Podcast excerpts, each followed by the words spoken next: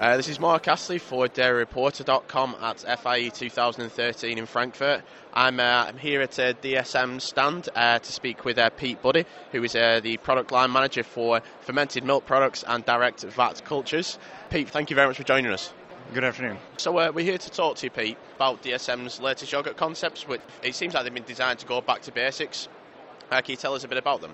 Yes, so we're very pleased to announce three actual ranges as part of our Delvo Fresh toolbox.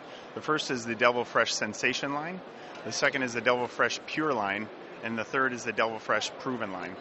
And what we're very excited about is uh, the theme of our booth here uh, at the show is add a little, do a lot. And in the case of these cultures, even though there's a very small amount of inclusion, they make a massive impact on the on the final product when you couple that ingredient along with the expertise that we have uh, on our team.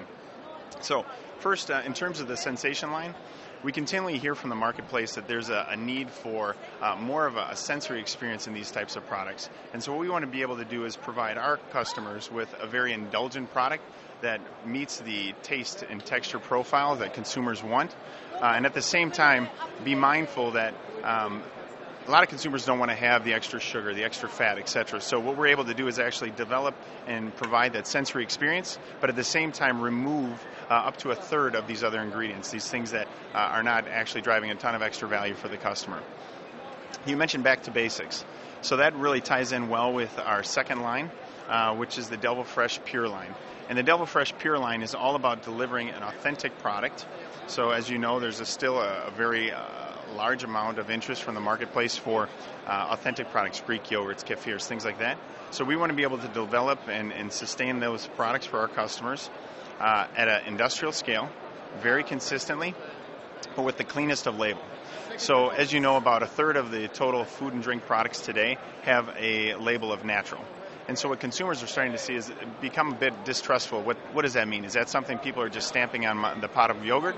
And so what the Pure line does is it helps our customers uh, deliver and showcase very simple ingredients on their pot of yogurt uh, or the products that they're, they're providing in the fermented milk space.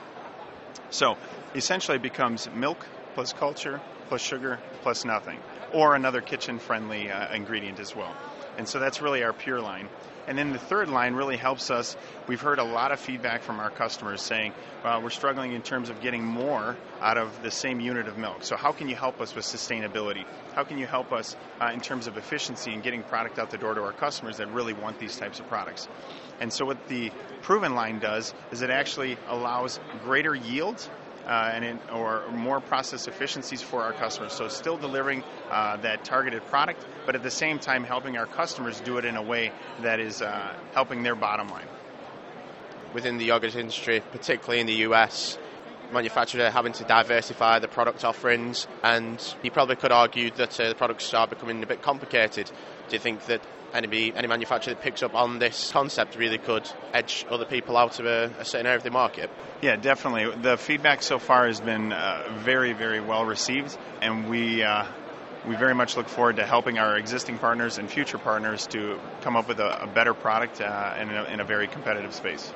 Thanks very much, Pete. Thank you.